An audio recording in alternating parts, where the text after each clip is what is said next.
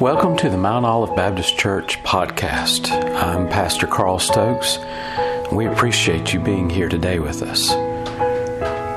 Our desire is to preach the Word of God effectively and clearly so that you can understand God's desire for you in your life.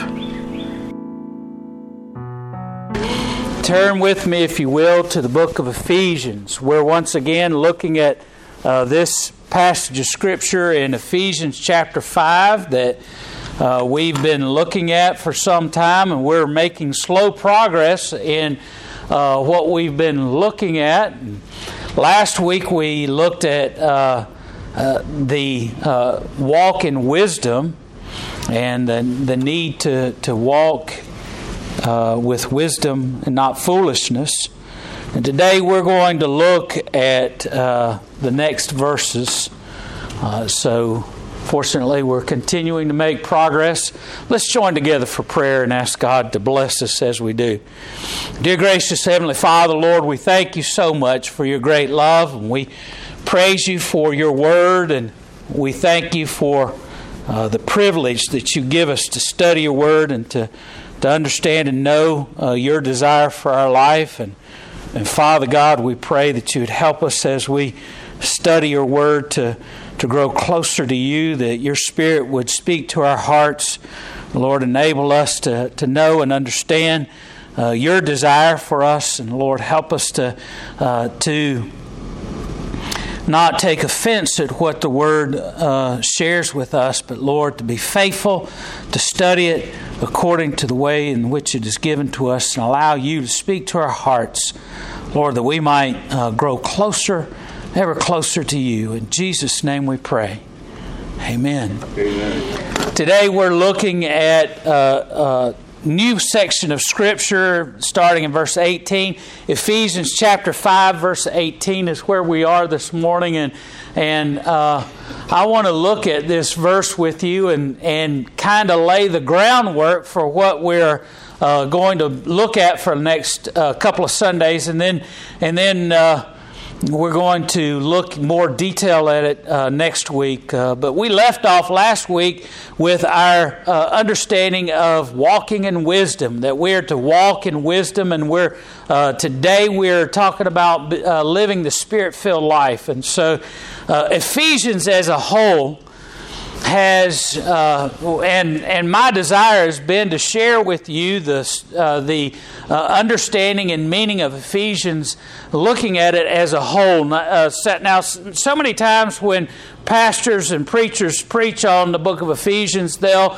uh, jump immediately to chap- uh, chapter 6 and talk about the armor of God, and that's, that's some excellent uh, of Scripture, and we're going to look at that uh, in detail when we get there. Uh, and uh, we, we talk about that kind of thing in, in Scripture, but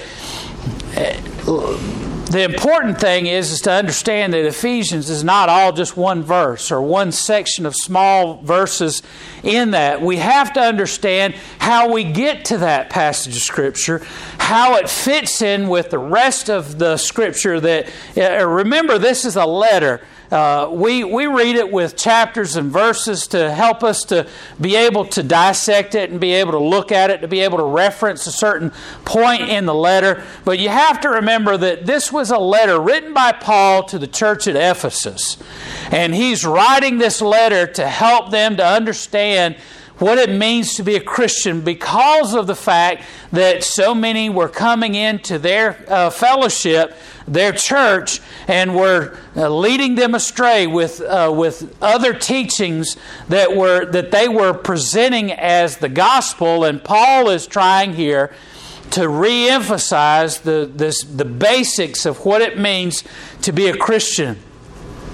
And the value that we have with this book of Ephesians and understanding the whole book is that Paul lays out for us in very de- in great detail what it means to be a Christian, why we are called, uh, how we are called by God to be a Christian, and how we live that life, and the problems and the foibles that, that lie before us, and how to overcome them.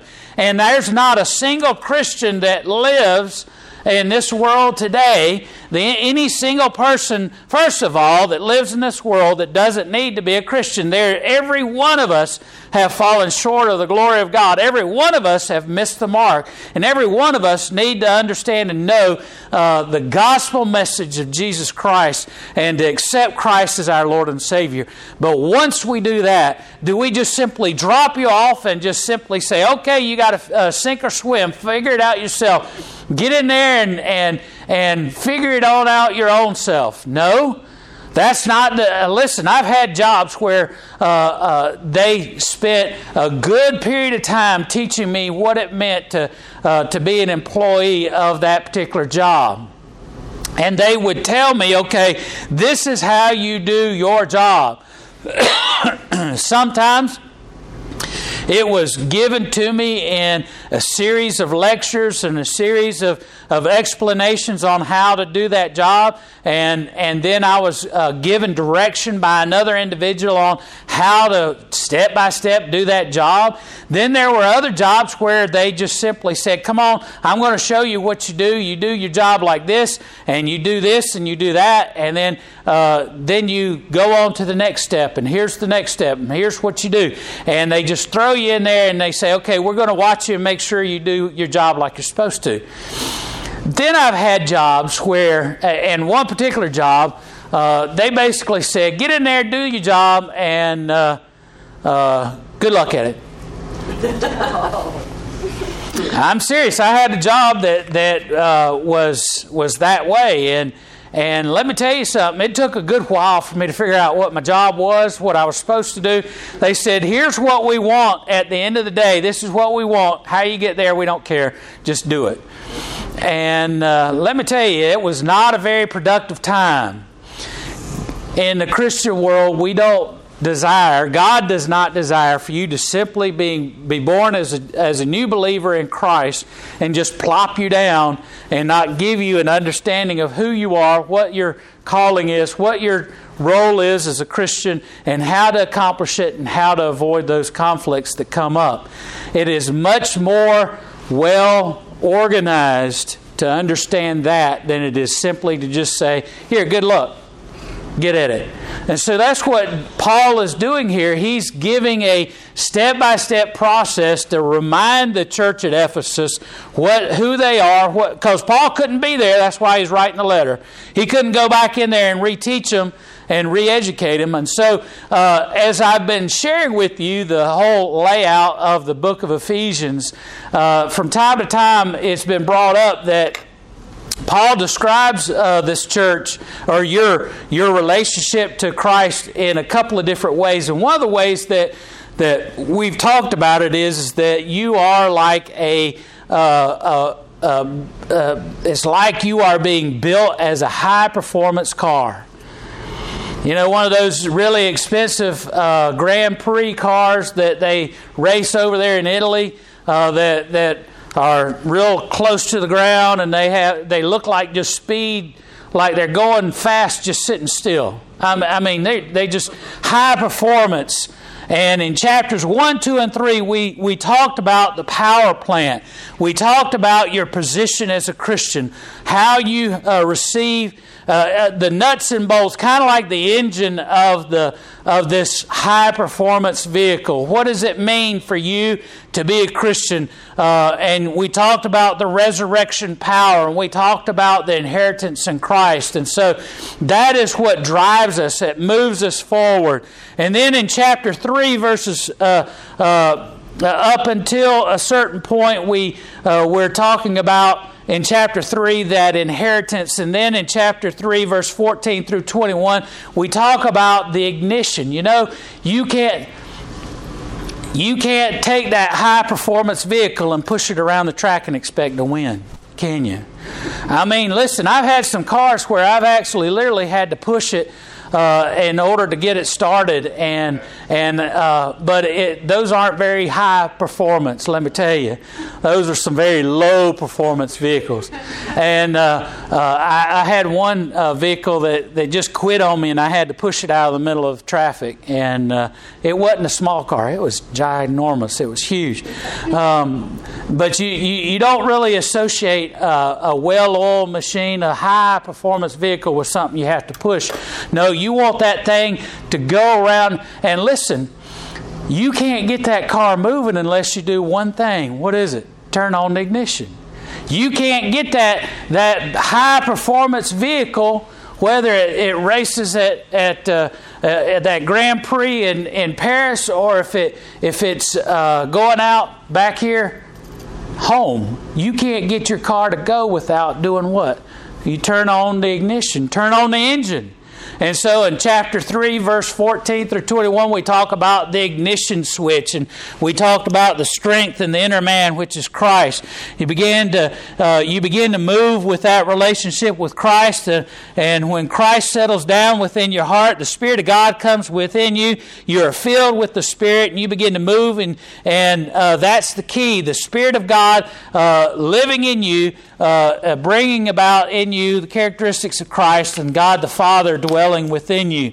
So then we get to chapter 4 and we talk about uh, the route. Uh, you know, it doesn't make sense to take that high performance vehicle and uh, that's made for uh, going across a track that's like glass. It doesn't. Ta- it doesn't doesn't do well to take that out to an old cow pasture and try and drive it around.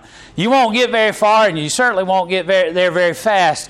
No, you, you're meant to go on the on the uh, the the appropriate pathway, and we talked about the appropriate pathway as the worthy walk, and we talked about the fact that there is a it is unique. It is a path uh, that is laid out by God. It is a path of humility, not pride. It is a path of unity, not discord. It is walking in the light. It's walking in love. It's walking in unity. It's walking in wisdom.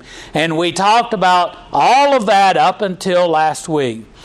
And, and as I said, when we get to chapter 6, verse 10, we talk about some of the obstacles, the roadblocks that Satan throws up in our way.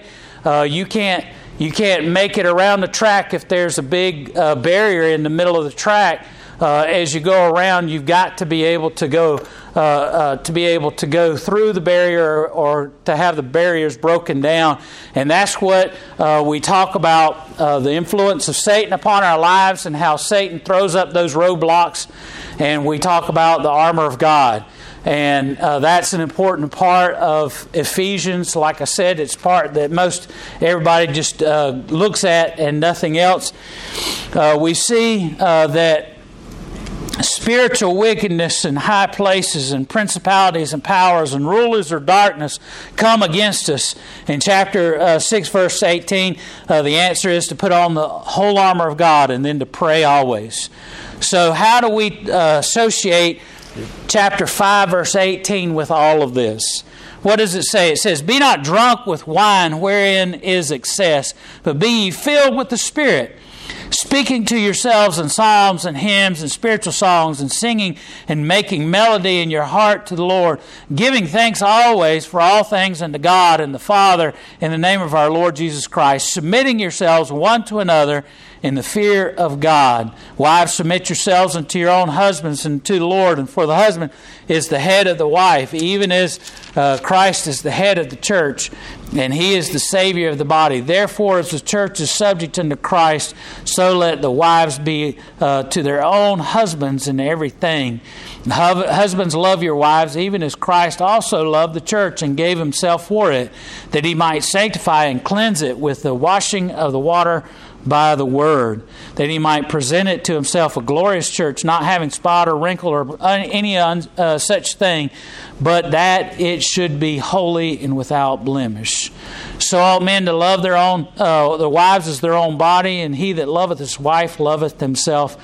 So no man ever hateth his own flesh, but nourished it and cherished it, even as the Lord has cherished the church. For we are members of one body, and he goes on talking about uh, how we not only uh, the family, but also in life with the master and the slave. So we have a passage of scripture that kind of doesn't fit, doesn't kind of um, make its way into the whole package. Uh, it's kind of odd, and what this uh, it's not odd when you understand that this is the fuel. This is the fuel of how we are going around. You know, it, it doesn't make sense to have that high performance vehicle and to have the ignition started but no fuel. You know, it all something happens when an engine doesn't have any fuel in it, doesn't it? It, it kind of stops. It sputters for a little while and then it stops. That's kind of like a picture of a, a, an Amish guy that I saw one time. Somehow he had won an, a free, brand new automobile, latest thing on the market at the time. This Amish farmer who uh, somehow someone had put his name in for a drawing for this car, and he uh, won this car, and they brought it out and presented it to him, and he got ready to take it home, and and you know what he did? He hooked his horse up to it, and he took it home. he was riding in style in that car, being pulled by a horse. And we laugh at that, rightly so, because of the fact that nobody thinks of, of riding in a car behind a horse. Uh, that's silly. Just put gas in it and start it up and go, right? Especially if we're talking about one of those Grand Prix cars that sits low. It would be kind of odd and silly to, to, to uh, have something with that enormous power, that um, uh, uh, uh unimaginable uh, speed associated with it just being drawn by a horse. And and so what what we need to understand today is is that living our life in the flesh of this world, living our life uh, being influenced by the things of this world is is like pulling that high performance vehicle with a horse. It's being led by the flesh. It's being led by the things of this world. And, and we, God doesn't desire for us to have that in our life. God wants us to be filled with the Spirit of God. Being filled with the Holy Spirit is like putting the, the top grade fuel in that thing, like rocket fuel to a rocket. It will cause that high performance vehicle to just explode with power and to be able to, to go faster than any horse could ever draw it. Uh, around that track. And so, what we need to understand is, is that God wants us to have the Spirit of God working within us to be the fuel to our high performance vehicle and allow His Spirit to fill us uh, with uh, our attitude and our relationships being affected. So, and, if we go back to what we looked at last week, remember what it said uh, for us see that you walk circumspectly, and we talked about that being in wisdom, not as fools, but as the wise redeeming the time because the days are evil. Uh, be not unwise, but understanding what the will of the Lord is. The last aspect of walking in wisdom is to allow the Holy Spirit to fill your life rather than walking in the flesh. The last aspect of, of the wise walk is, is to understand and know the role of the Holy Spirit in your life, to understand and know how the Spirit of God is, is uh, empowering you and allowing you uh, to have the power that you need. It's. Uh, it's kind of like owning that high performance vehicle and also being uh, the owner of ExxonMobil. Everybody knows who ExxonMobil is. It's probably one of the world's largest producers of petroleum or BP oil, whatever you want to call it. It's like being the owner of that uh, that massive. Uh, organization that, that takes oil and turns it into gasoline and having this high performance vehicle but never putting the gas in the car. That, that's, that's silly, isn't it? It's, it's ridiculous to have all of the resources of, of, uh, of that uh, organization that has all of that gasoline, all that production of gasoline, and having that high performance vehicle, but never putting any gas in it. So, what we uh, want to concentrate on today is being filled with the Spirit, putting the right fuel into our tank. He says, Be not drunk with wine in verse 18. Don't be drunk with wine wherein is excess, but be filled with the Spirit. Paul contrasts being filled with the Spirit here, and we need to understand that contrast here uh, and we're going to look at the contrast in verse 18. Then we're going to look at the command that's at the end of uh, verse 18. And then we're going to look at the consequences uh, that are in verses 19, 20, and 21. And the consequences are the results of having a spirit filled life, is singing, is saying thanks unto God and to submitting unto Him. But we need to look at today the first part of this verse. The first part is so difficult for so many people. Be not drunk with wine, which is excess. Now, a lot of Christians they uh, look at this command in a couple of different ways. And we need to acknowledge the fact that there are some Christians that will look at this aspect of drunkenness in a couple of different ways. First of all, is the teetotaler way, is the way in which uh, some Christians say, well, we ought not to uh, drink any wine at all. No, not going to have anything, any part of it. Don't want to have any uh, uh, wine or any alcohol in our life completely. Those are the people that say, uh, you know, uh, don't drink, don't chew, don't go around with girls that do that kind of thing. You know, uh, uh, uh, and and listen. This is one aspect of of adhering to this passage of Scripture. Some Christians, though, uh, uh, look at this passage of Scripture and they say, well, Jesus uh, drank wine. Look throughout all the Bible and you'll see all these different places in which people are drinking wine. And they said, uh, uh, and these Christians say, well, I just want to be like Jesus. I'm if Jesus could drink wine, I can drink wine too. Uh, that's the second perspective. And the third perspective is, is that of those Christians that say, well, uh, yes, I can drink wine, but I, am going to take Paul's admonition that said, uh, says that if there is a weak brother uh, that is amongst you and has problems with me drinking wine, that I'm not going to drink wine around that brother that's weak, uh, but I'm going to drink wine when I'm not around. Kind of like the attitude of about I, uh, uh, meat offered up unto idols. Paul said about that, uh, look, uh, you can eat whatever you want to, but uh, if there's a brother who is weak amongst you, don't cause him to to stumble simply because you exhibit your freedom to eat meat. So, those are the three different aspects of how Christians look at this. And I want us to look at this in detail to see how God uh, demonstrates to us his command about this and what we should understand about it, and you come to your own conclusion about what you need to do about uh, uh, drinking uh, alcoholic beverages. Okay? So, uh, those are the three different aspects of Christians today, and we're going to look at this on an academic level today, and then next time we're going to look at uh, the rest of the aspect uh, as it comes up. Uh, so, um, be not drunk with wine, which is excess, in verse 18. It's very clear uh, uh, the way to live as a fool is to be a drunkard. Uh, let's look at what the Bible talks about this aspect throughout Scripture.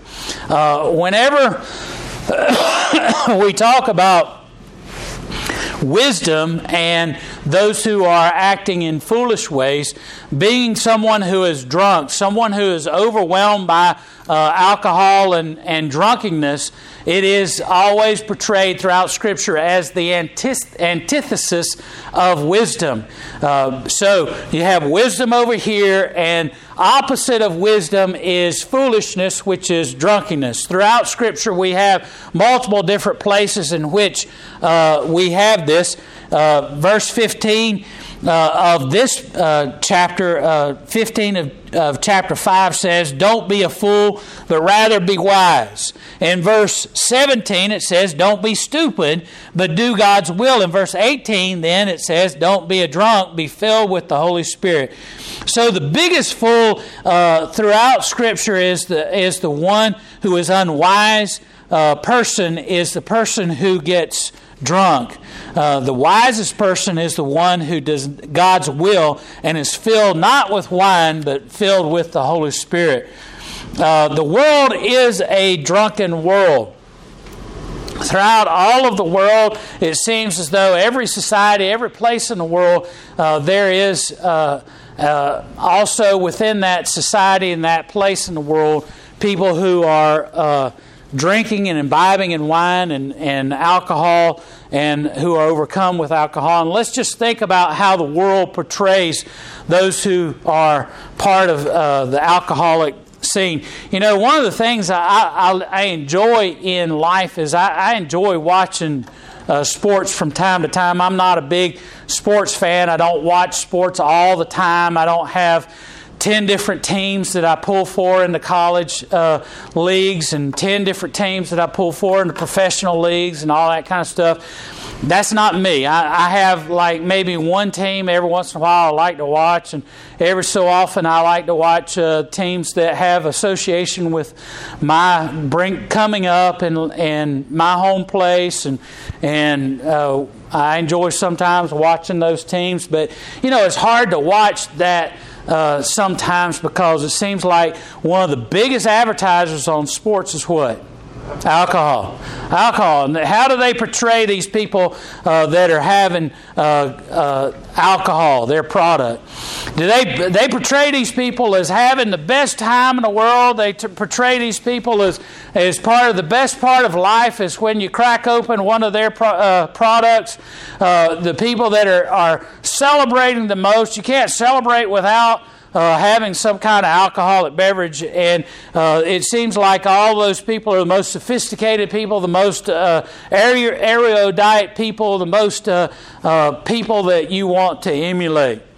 Funny how they never advertise their product with the results of enjoying their product. They never show people, you know, they don't advertise uh, uh, alcohol, uh, beer, or wine, or whatever with somebody uh, draped over the edge of a toilet the next morning, do they?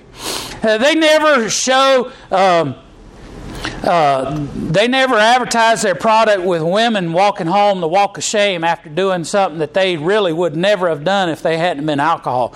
They never show people uh, being uh, uh strewn out all over the uh, room that's just trashed and, and has got all kinds of junk all over the place and people in all uh, uh, signs of, of debauchery. They, they don't show that to advertise their product, but you know that's exactly what happens whenever uh, someone does uh, use their product to excess. They always show them as being people that are having the most fun but drunkenness, uh, they never show uh, in their advertisements the car crashes that happen when people drink too much and make unwise decisions. They never show the, the marriages that are broken up and destroyed because of alcoholism. They never show the children that are abused because of an alcoholic father or mother. They never show the, the destruction of the financial uh, situation in the home because of, of using their product, they always show something else. Alcoholism, is a major problem. And what are people looking for when they get drunk? Why is it that they're drinking? Excuse me. Why do people drink? Well, they, they want to have joy and happiness in their life people uh, uh, immediately the thought is is when the reason people drink is because they want to have a good time. They're wanting to have joy in their life. Another reason to, that people drink is not necessarily to have joy in their life. They're running away from a problem. They're trying to escape from the problems of life. And ultimately, they're all looking for comfort. They're looking for the comfort that, find, that they can find in not having to deal with those problems. what does God say? God wants us to understand that those things uh, that He wants you to have joy in your life, He wants you to have comfort, He wants you to have uh, uh, relief from your problems, just not at the end of an empty bottle. Jesus said in Matthew chapter 5, Happy is the man, blessed is the man, blissful is the man. He, uh, all throughout the Beatitudes, he talks about different aspects of life, and, and he says, Blessed is the man. But, but that word blessed can be uh, understood as being happy and blissful and, and blessed. And so Jesus talks about how we are to have a happy life. And he gives a whole description of how what it means. In Ecclesiastes, the Sol, uh, Solomon, the, the wisest man that ever lived upon the earth and who had all the resources of being a king, he understood what it meant to be able to indulge in whatever activity he wanted to do because he had all the resources available. And Solomon said in Ecclesiastes, There is a time for laughter and so God uh, wants us to be happy. In the Old Testament, it says, A merry heart doeth good like a medicine. And Jesus said, My joy I give unto you. In 1 John chapter 1, verse 4, he says, These things I write unto you, that your joy may be full. Paul even says, Rejoice always. And again I say, rejoice. So, you know, being a Christian isn't about being sour and walking around like you've drunk a jar full of pickle juice or, or that you've uh, sucked on a lemon all day long or, or that you uh, have everything against everyone in the world. God wants us to have joy. People drink to forget. They drink to, to find comfort. The Holy Spirit is described as what? The great comforter. We get away from our problems when we indulge in alcohol and get drunk. But the problem is, those problems are right there the next day when we sober up. So, drunkenness is not a way of getting away from our problems or being comforted having the presence of the Holy Spirit in our life is. Drunkenness is the manifestation of depravity. The Bible calls drunkenness as a sin. Joy comes with being filled with the Spirit, not with alcohol. Here's some examples of people in the Bible that got drunk, and uh, there's a common thread amongst all these people that that when they got drunk, bad things happened. When Noah, for instance, got drunk, what happened? When he when he did everything God wanted him to do, built the ark, got collected all the animals, put them on the ark, endured the, the 40 days and 40 nights of rain, and, and even the, the period of time, the, about a year and a half of, of waiting for the waters to recede. He gave, came through all of that. He planted a vineyard, or brought in the, uh, the grapes, and promptly got drunk. Maybe all that time on the ark would cause a lot of people to get drunk.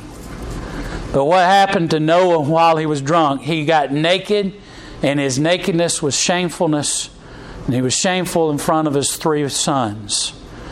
Lot, when he escaped Sodom and Gomorrah by the being pulled out by the angels, he got drunk while he was hiding in the cave and what happened to him? His two daughters took advantage of him while he was drunk, and they had an incestuous relationship with him in order to bring about heirs to his family name. Uh, Nabal got drunk. God took his life. Elah got drunk and he was murdered by Zimri. Ben-Hadad and the allied kings got drunk and they were slaughtered. Belshazzar in, in Daniel chapter 5, he got drunk with all of his uh, all of his officials, and they, uh, in their drunkenness, worship the God of gold and the God of silver and the God of wood, and they used the implements of worship that the Israelites had used in the holy temple. And they used them for common cups to drink out of and, and to serve food on. And they desecrated those holy uh, things that were set aside for the worship of God. And remember what happened? The, the hand of God came and wrote on the wall those words saying that he would be weighed and he'd been judged and his kingdom would be taken away. And that very night, his kingdom was taken away. The Corinthians, oh, the Corinthians. Paul wrote to the church in Corinthians, uh, in Corinth, and he wrote uh, First and Second Corinthians, and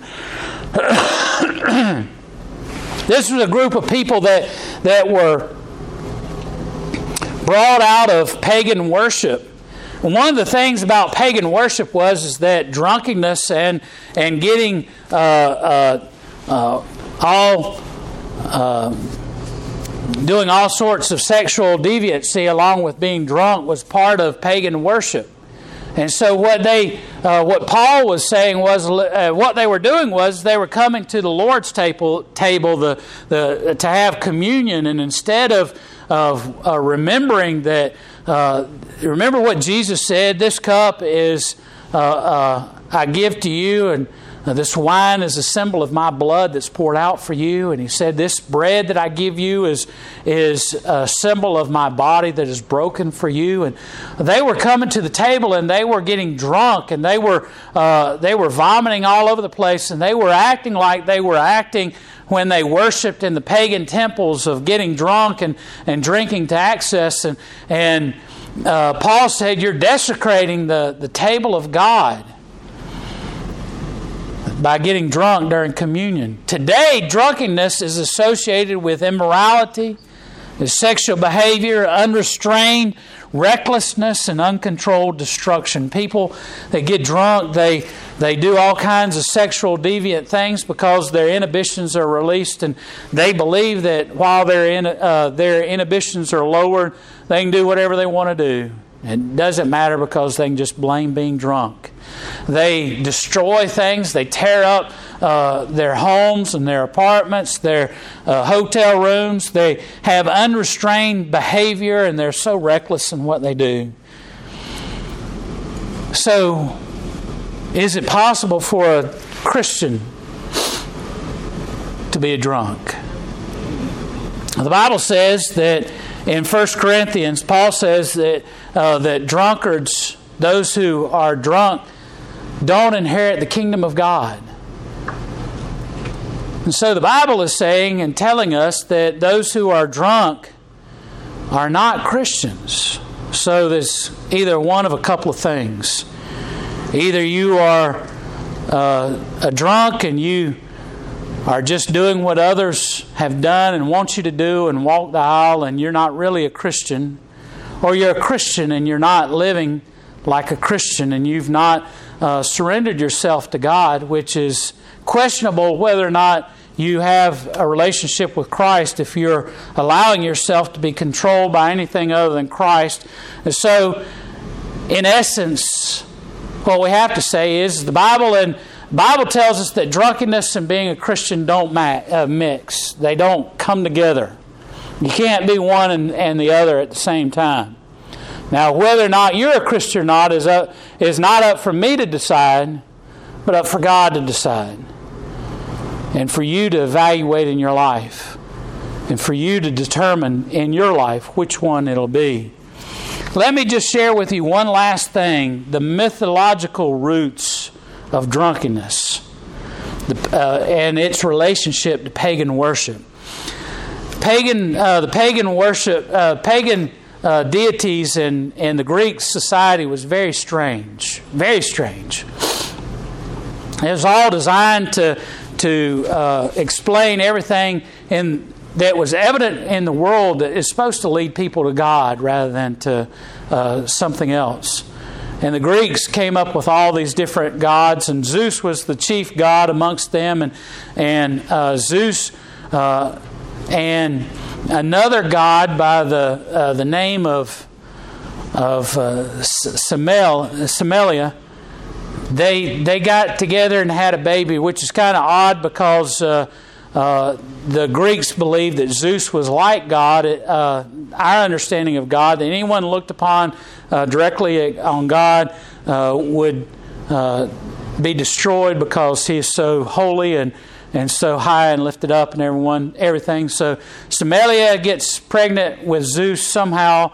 uh, without uh, them coming together in the traditional sense. And uh, they, she's pregnant and she wants to go in and see uh, uh, the father of her child, and she goes in and she's instantly destroyed. But while she's being destroyed, Zeus takes the baby and puts uh, the baby into his body on his calf, and uh, uh, the baby goes to the rest of the term and is born that way. And this is really strange stuff, isn't it? Um, but it, we're not finished with it. it. it. keeps getting stranger. As when the baby is born, Zeus says that the, the baby is going to be the god of the earth, and the titans that are on the earth, the sons of God on the earth. Uh, they uh, don't like that idea, so as soon as uh, the baby is born and, and comes down to their, uh, they tear the baby apart and destroy the baby, but Zeus uh, saves the, the heart of the baby and swallows it, and again carries the baby to full term again to be reborn again. Uh, the baby comes to earth, and uh, the, the, the new uh, baby is called Dionysius. Dionysius is uh, a god that is.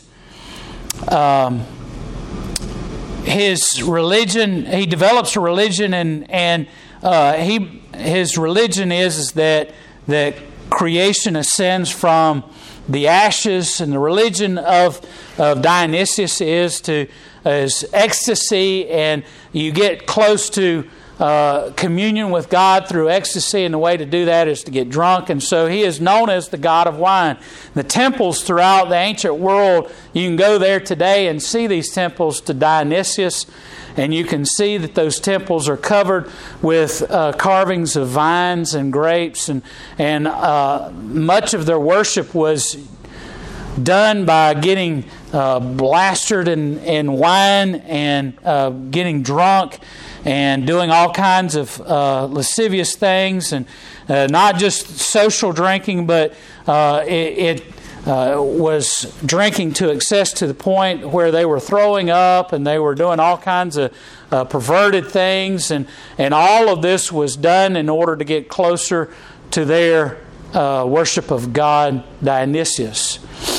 So, for much of the ancient world, drunkenness was associated with pagan worship, which is what Paul is referencing in uh, Corinthians, in which he tells them it's so dangerous for them to come to the, uh, to the table of God and to worship uh, God through drunkenness because it is going back to their old style of, of worshiping pagan gods. So, what does this mean for us today? And how do, how do we look at this today? We're ad, admonished by God through this passage and many other passages to not drink, not to, to be drunk with wine, not to allow ourselves to be drunk, because basically the question is who controls your life? Who controls you? Do you control your life and allow uh, God to be to fill you and His Holy Spirit to lead you and, and give you the strength and the ability to, to face each new day, or do you allow yourself to be controlled by uh, alcohol and drugs and anything else basically that controls your life in the way in which alcohol and drugs do? The question is, is are you going to be controlled? By the things of this world, or are you going to be allow God to control your life? That's the ultimate question of, of your relationship to drinking. And one of the major things that we have to understand is, is that anytime we drink alcohol and we allow ourselves to be influenced by alcohol, we have the danger of, of drinking to excess and we're going to talk a little bit more about that the next time. But the question today is, is who controls your life? Does God control your life? Does the Holy Spirit fill your life? Or is your life filled by something that takes the control away from you, that causes you to do all kinds of debauchery and all kinds of things to excess to the point where you're not in control of your life, and most times you're uh, ashamed about what you've done the next day? As you sober up. So, the question for you today is who controls your life? Does God control your life? Is the Holy Spirit filling you, bringing you joy and comfort in your life and causing you to be filled with, with His peace to overcome the problems of your life, or are you searching for that at the bottom of a bottle? The question for us today is, is do we want to be filled with God's Spirit or the spirits of this world? And it's my hope and prayer that you allow God to fill your life and allow God to bring you true joy and happiness, to bring you true comfort through the Holy Spirit. And if you're here today and you don't have Jesus Christ in your life, or if you are battling uh, this these addictions with alcohol and drugs, and you don't want them to have control of your life, God can lead you away from that, can help you through that help you to be the person that He wants you to be. You just simply have to yield to Him, allow His Spirit to come into your life. Let's pray. Dear gracious Father, Lord, we thank you so much that you give us the great joy and, and happiness that comes with knowing you as our Savior and Lord. And your Spirit fills us and brings us uh, such complete joy in our life and helps us to live through our life, brings peace and contentment and comfort that nothing in this world can ever compare. Lord, I pray that you'll help us to, to be an example to the world that seeks to find the, uh, the substitute that Satan throws up as a uh, uh, his perverted example of what God desires to give us. Lord, we pray that you to help us, your people, to, to come to you, allow you to lead us into true joy. It comes with filling with the Holy Spirit. In Jesus' name we pray. Amen.